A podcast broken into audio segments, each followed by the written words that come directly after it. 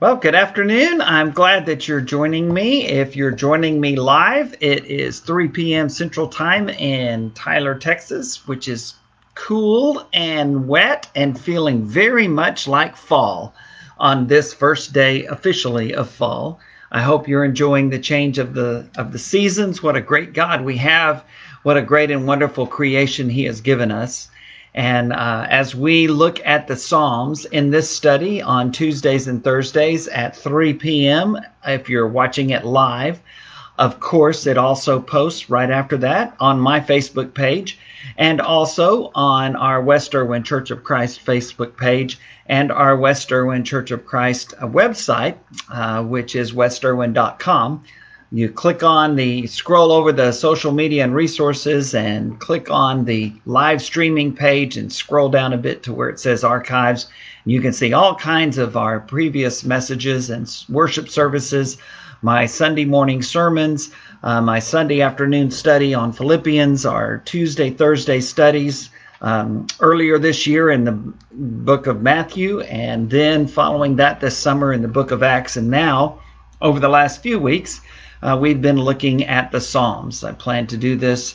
Uh, we won't look at every one of the 150 Psalms, but we will look at a bunch of them. And so I hope that this will be a time of uh, blessing for you and a time where you are able to spend some time in devotion and perhaps prayer and praise uh, to our great God, just as the psalmist did, and as we join together with uh, the psalmist as you do a study on the book of Psalms, it's a bit different than uh, other kinds of studies because it is devotional literature. It's a prayer book, it's a hymn book, and it's used for both. And there's also some uh, different types of prayers and praises and psalms as we have seen. And so, if you read through the Psalms, you will find a psalm for whatever it is that you're feeling at the moment. And I think it's a great way to find a good way to express your feelings about what's going on in your world to the Lord. If you're mad at Him, there are some Psalms that express a bit of disappointment and anger at God. If, if you are wondering about what He's doing and where He is, then there are Psalms about that. If you're experiencing some great joy and all you want to do is sing praises to his name. Obviously, there are some Psalms uh, about that as well. And lots of others. If you're feeling heartbroken because of your own sin, there are some great Psalms of penitence before God. Uh, if you're eh, just very sad over some things that are happening, there are great Psalms of lament uh, that will put into words some of the things that you're feeling. The situations will be different, obviously, for the psalmist, uh, but you will understand that the feelings are the same. And the words can transfer through the centuries to us today. It's a great blessing uh, to be able to read some of these Psalms that have been around for thousands of years, literally and yet they are so appreciated by us today and and and so heartfelt uh, by us today as well. And so we began uh, on Thursday last week, uh, finishing up our intro time and looking at beginning at the uh, looking at one of the psalms that can serve as a call to worship. Uh, and so I want to read that psalm. It's not very long. In fact, it's the shortest chapter in the Bible. It's Psalm 117. And lots of psalms can be used as psalms of praise, and we'll look at some more of those in the uh, next time that we're together. But today, including this psalm, Psalm 117, I want us to look at some psalms that serve wonderfully well as a call to worship. These are psalms that call uh, all of creation, all of humanity, all of Israel, all of the church uh, all of those around you to worship the Lord our God. And it is a great, um, a great blessing to be able to share these. They work so well at the beginning of a worship service as calls to worship. Uh, or perhaps if you're having a de- time of devotion at your home with a small group, they work great for that uh, to call everyone into the presence of the Lord. If you're just spending some time in prayer and devotion to the Lord yourself, these calls to worship help us to be able to uh, remember that we're getting uh, spiritually connected with our God, and they point us to the great blessings that He has given us and and how worthy He is of our worship. so Psalm 117, we won't spend any time with it, but I'll just read it, um, both verses. Praise the Lord, all you nations. Extol Him, all you peoples. For great is His love toward us, and the faithfulness of the Lord endures forever. Praise the Lord. We mentioned a song or two that is taken exactly from uh, this psalm. And that term, praise the Lord, literally, as we have said, is hallelujah, uh, giving praise to the Lord, to Jehovah. Uh, to Yahweh, YHWA, that H, that sacred name for God, the sacred tetragrammaton that God gave to himself when Moses was at the burning bush and he said, When they ask you who sent you, you tell them, I am sent you, Yah, Jehovah, Yahweh. And, um, and so that word that we have, hallelujah, we translate praise the Lord. Uh, that's exactly what it means is praise given over uh, to that great God that Moses encountered at the burning bush, and that is very much a part of our lives today as well. so we look at these individual psalms and we begin with these calls to worship, uh, such as Psalm 117 uh, that we just read. And I want us to look at several others today uh, during the short time that we have together. Uh, Psalm 95 uh, is the next one. And as we look at these Psalms, um, I, I, yes, I'm going to do a little bit of singing because the, the Psalms call you to sing. They're, they're a hymn book as well as a prayer book. And many of these Psalms have turned into almost word for word, depending on the translation and the time of the writing of the song have turned into uh, literal songs for us, uh, taken right out of uh, the scriptures. And Psalm 95 uh, is uh, is one of those.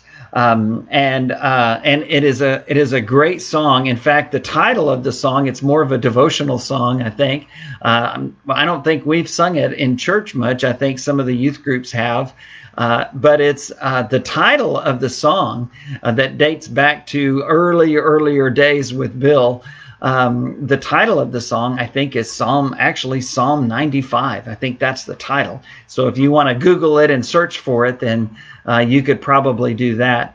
Uh, but the song is taken right out of uh, the uh, the scriptures in Psalm 95, and it goes something like this: Come, let us sing with joy to the Lord. Let us shout aloud to the Rock of our salvation. Let us come before Him with thanksgiving and extol. That's the basis. And extol and extol Him with music and song. For the Lord is the great God, the great King above all gods. In His hand is the depth of the earth, and the mountain peaks belong to Him. The sea is His; He made it and he and his hand formed the dry land. And that's I think there's another verse, but why don't we go ahead and read the psalm, Bill? That's probably the best thing to do right now. So it starts out with this hymn of praise. It starts out with calling everyone to come before him with joy and gratitude. In Psalm 95, verses 1 and 2 Come, let us sing for joy to the Lord. Let us shout aloud to the rock of our salvation. Let us come before him with thanksgiving and extol him with music and song. The psalmist calls everyone around to join him, but to join him in worship and praise to the Lord with great joy and with great gratitude. One of the things that I'm struck by more and more is that that sense of gratitude to the Lord, that sense of appreciation for the blessings that He has given and the blessings that He is to us. Um, that has so much to do with our sense of joy. The psalmist reminds us of that, and others do in the Bible as well. Certainly, we read that in the books and letters of Paul, such as in First Thessalonians uh, chapter 5. Um, he continues on to tell us a few things about why we should come before the Lord with joy and why we should be grateful for the opportunity uh, to extol Him and sing His praises. First of all, because He is worthy. In verses 3 through 5, for the Lord is the great God the great king above all gods. In his hand are the depths of the earth, and the mountain peaks belong to him. The sea is his, for he made it, and his hands formed the dry land. Only God is creator. Only God is worthy. There are many others that people will call their gods. There are many others, just as Paul in Acts 17, when he was in Athens, he was walking around in one of their areas of worship uh, that had so many altars to so many of their so called gods. And he stopped at the one that said to the unknown God, and he pointed to that one and he said, I want to talk to you about the God uh, that you don't know about. I want to talk to you about the God that isn't served by human hands, that doesn't live in homes like we do, that can't be built or destroyed. I want to talk to you about the eternal creator God of the universe. That's what the psalmist says too. He is worthy. He is the creator God. He made everything, and everything belongs to him. Uh, praise God because he is worthy. And next he says it's because he's not just worthy of our worship, but in spite of his greatness and our littleness, he actually cares for us. Verse 6 Come, let us bow down and worship. Let us kneel before the Lord our Maker. For he is our God, and we are the people of his pasture, the flock under his care. Today, if you would hear his voice, do not harden your hearts as you did at Meribah, as you did that day at Massah in the wilderness, where your ancestors tested me. They tried me, though they had seen what I did. For 40 years I was angry with that generation. I said, They are a people whose hearts go astray, and they have not known my ways. So I declared on, ang- on oath in my anger, They shall never enter our rest. So God is worthy of our worship and he cares for us. He loves us like a shepherd does his sheep. We are the sheep of his pasture. That's such a great theme that we'll hear again in Psalm 100, that we hear in that beautiful 23rd Psalm as well. We are the flock under his care. But even though he cares for us, even though he is worthy and allows us to come into his presence, still we realize that this is a God who is a just God. This is the eternal creator. And so he demands our trust and our obedience. Um, this passage looks back to the book of Numbers, to the people of Israel uh, with Moses in the wilderness in Numbers 13 and 14, when they had seen so much great, so many great things from God uh, in Egypt as he delivered them and saw those plagues and then received that law and did all of these things. And yet and yet they still had trouble trusting him. And we have the same kind of trouble but the psalmist calls us to worship God with joy and gratitude. He calls us to remember that God alone is worthy and that He alone is God. He, he reminds us that God, in spite of His greatness, loves us so much and cares for us so deeply. But He also reminds us that God is a just God and that He will punish those who reject Him, just as He did Moses and the children of Israel, those who rejected God during those days in the wilderness. God will reject those uh, who reject him even uh, today. Uh, we're reminded of of the book of Hebrews in chapters 3 and 4 that look back to this same occasion and and remind us that God told them, look, those of you that are unrighteous, unrighteous, you will not enter into my rest. You will not cross the Jordan with the rest of your brothers and sisters in Israel. Uh, and that's exactly what happened. We know that not even Moses went across the river, but only Joshua and Caleb, those two worthy, righteous, trusting, faithful spies who came back from the land of Canaan and told Moses and the others, hey, we can do this. We can do this with God's help. Excuse me. And they were they were able to do that. Joshua and Caleb, though advanced in years, crossed over the Jordan River uh, that's the promise of God. Uh, that we will be able to enter his rest as well. The writer of Hebrews brings that to our attention again. so let's go to the next psalm that's a call to worship, and it's actually the very next psalm in our Bible. it's Psalm 96, and it begins with these words Sing to the Lord a new song, sing to the Lord all the earth. What a great way to start a call to worship. And we're reminded of that song that uh, a lot of churches used to sing, I think, when I was younger, the new song. They sing and heaven a new song.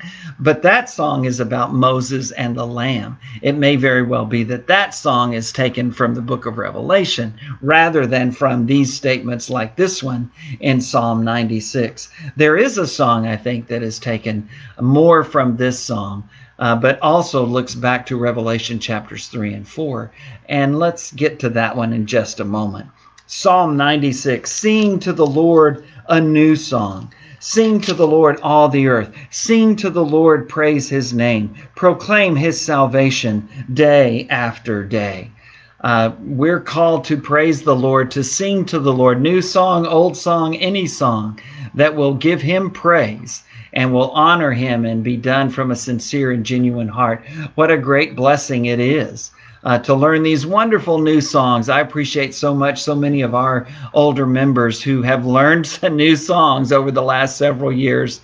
And so many of them have come to me and talked about songs such as How Deep the Father's Love and Surround Us, O Lord, and so many others. And they say, Oh, I just love that song. I just love that song. And so here at West Erwin, and I'm sure at your church too, we sing a balance of old and new. Uh, in praise of our God because we know songs connect with people on a deeply emotional level. And so does the book of Psalms. It connects with people on a deeply emotional level, in some ways, much more emotionally intimate than a sermon can do. And so when people think about the great songs that they have experienced, they look back with tenderness and, and with a smile and with a tear. And I love that. I love that about songs. Sing to the Lord a new song. Sing to the Lord, praise his name, verse 2. And then in verse 3, he tells us that we should declare his glory to all peoples. Declare his glory among the nations, his marvelous deeds among all peoples. I think the Old Testament gets a bad rap sometimes because sometimes we think that the Old Testament really was only concerned for the Jews, that it was only concerned with the descendants of Abraham, that it really didn't care much about anybody else. And that's just not true. And when you think about it, you know that, right? You know that Jonah, that prophet of old, was not sent to people of Israel, but rather he was sent to Nineveh, the capital of the world power, the Assyrians. Um, and and that was a hard thing for Jonah because they were the enemies of his people, and yet God sent him there. Why? Because they were created in the image of God too. No, they weren't the chosen people like the descendants of Abraham, the Jews were, but they were important to God, and God wanted His name to be uh, heard there. Uh, Romans 1 tells us that even those who have never heard the word of God, or since the cross, the message of Christ, the gospel, even they know from what has been made, from this great creation around us, uh, they can realize that that this didn't happen by accident. They can realize that God is a divine God. He has a divine nature, and that He is eternal, that He is far greater than we are, and that creation doesn't worship creature, but rather creation is called upon to worship creator. We get that from the Psalms, we get that from Romans 1, uh, and we get that right here that all of the nations, all peoples of the world are called to join us in praising God and declaring his glory. Why is that? Well, again, the reason is is because he alone is God. Psalm 96 verses 4 through 6. For great is the Lord and most worthy of praise. He is to be feared above all gods. For all the gods of the nations are idols, but the Lord made the heavens. Splendor and majesty are before him, strength and glory are in his sanctuary. Far different from the idols that a craftsman might make. Isaiah, Jeremiah, others um, pretty much make fun of those who would worship an idol because they talk about it. A, a, a, craftsman gets a tree and he he cuts it and he forms it into a piece of wood, and then another craftsman comes and overlays it with gold, and then someone else comes along and and puts it in a in a block so that it won't topple over, and then for some reason or another, people bow down and worship it as if it's God. The psalmist says that's not God at all. Our God is great. He is most worthy of praise. Uh, he is the one who made the heavens, again, the creator. Splendor and majesty are before him. Strength and glory are his sanctuary, not the things around us in this world. Um, and and the psalmist calls us to uh, remember that it is the Lord who is great. And in the New International Version that I typically use, it is the Lord, and Lord is in all caps. And when you see that, sometimes in other versions it will be translated Jehovah. That's that sacred tetragrammaton, YHWH. And from that, we get the term Yahweh. In the Old Testament Hebrew, they just wrote down consonants. They didn't write down vowels. And, and the name of God became so sacred to them that they refused to pronounce it. But what we have done is added a couple of vowels in there, YHWH. And then, so you add a couple of vowels and it becomes Yahweh. Or you add a couple of vowels in, in a different language and it becomes Jehovah. Um, almost a transliteration of that ancient Hebrew. Uh, in the NIV and a lot of newer translations, it's translated the Lord, but in all caps, so that you'll know that that's what that is referring to.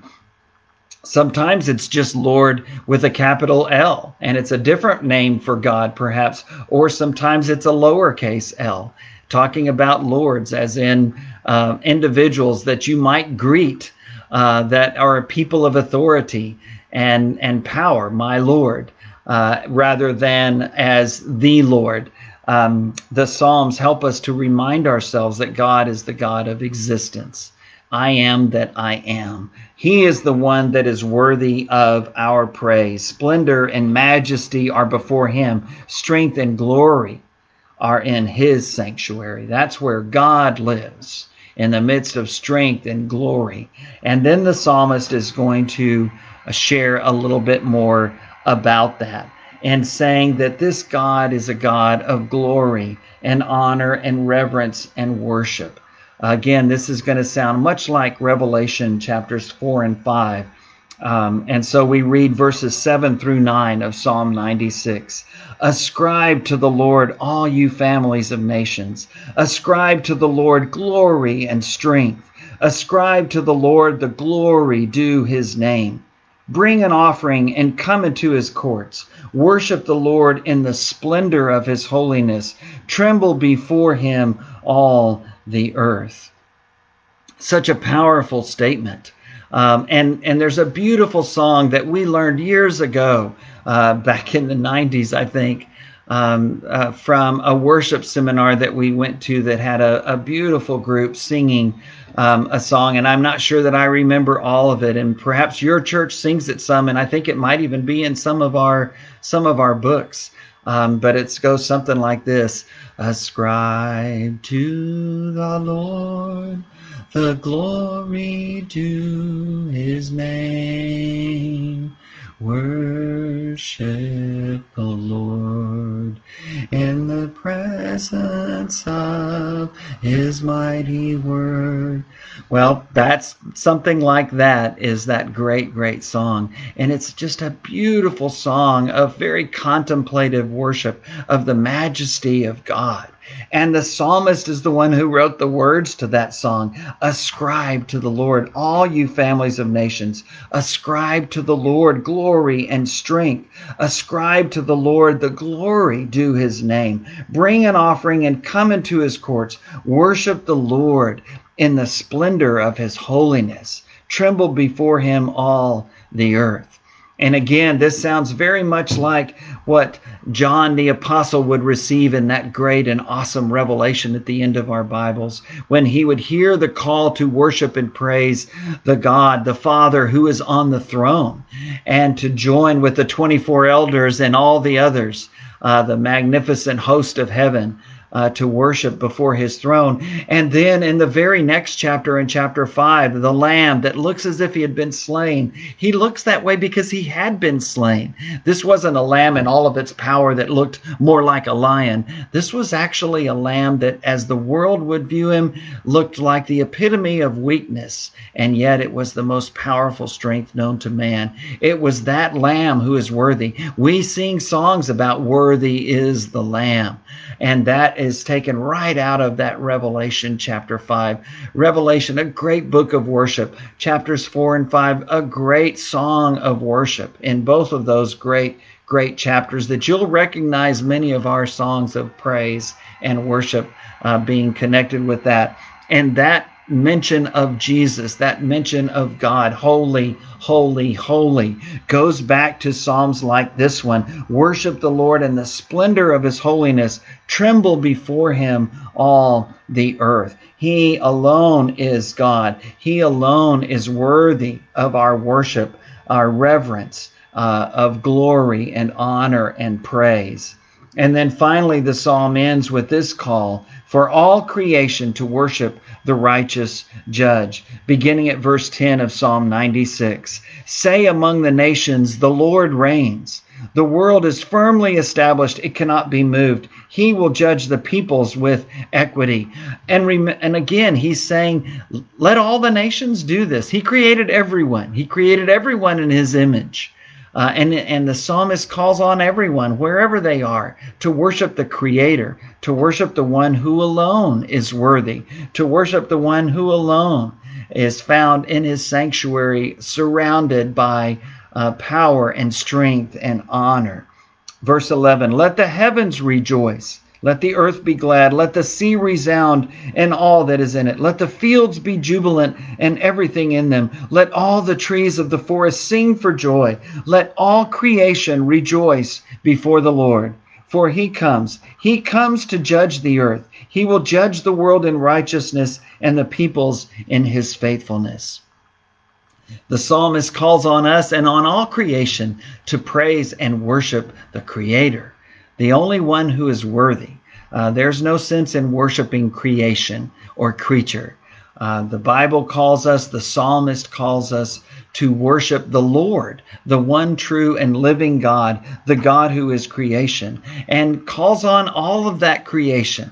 Uh, to worship and praise that creator and calls on all the earth and all the heavens uh, to worship him. We're reminded of that great passage in Philippians 2, verses 5 through 11, probably a first century hymn and song that they sang as well, that talks about how Jesus did not consider equality with God something to be grasped, something to hold on to, but emptied himself, made himself nothing, and took upon himself not just human form, but the form of a servant, and endured even death and not just any death, but death on a cross.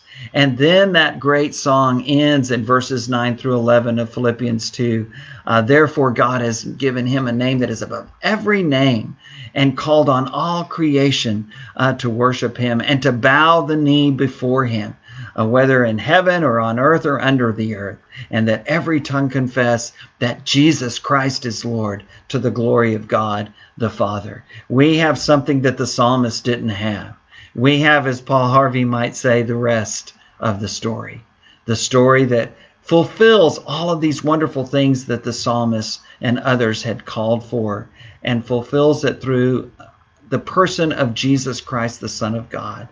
Because he alone is worthy, he alone is the sacrifice. The writer of Hebrews looks back on that as well and says, in spite of how great he was, he became small. He became even lower than the angels.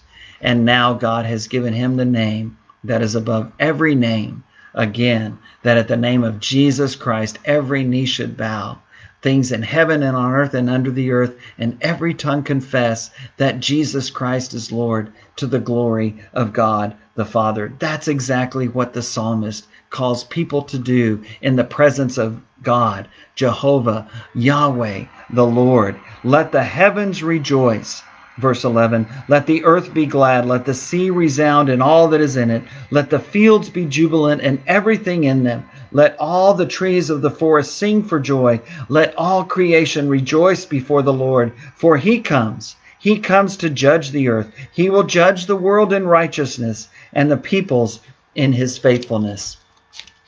Again, for those who would say, you know, God is just a God of love, He doesn't care really how you live. He doesn't care what you believe. He's fine with whatever you decide, whatever makes you happy. That's all He wants. Well, that's not all He wants. He wants what will be best for you for eternity.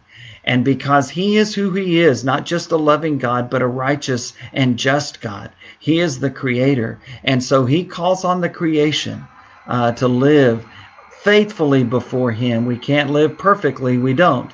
But He has given us the blood of His Son so that we too can be worthy in His sight and live a life that is worthy out of gratitude, a life that is filled with the kind of praise that the psalmist calls us to have even uh, today. And so we'll end today with the first couple of verses of this great psalm, and then we'll look at another call to worship, that great Psalm 100 uh, on Thursday, and look at begin to look at some psalms of praise as well. Psalm 96 Verse 1 Sing to the Lord a new song. Sing to the Lord, all the earth. Sing to the Lord, praise his name. Proclaim his salvation day after day.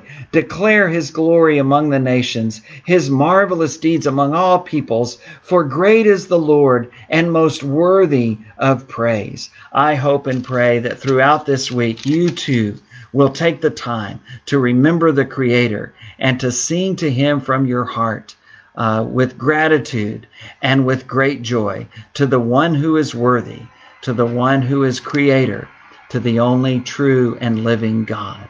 Amen.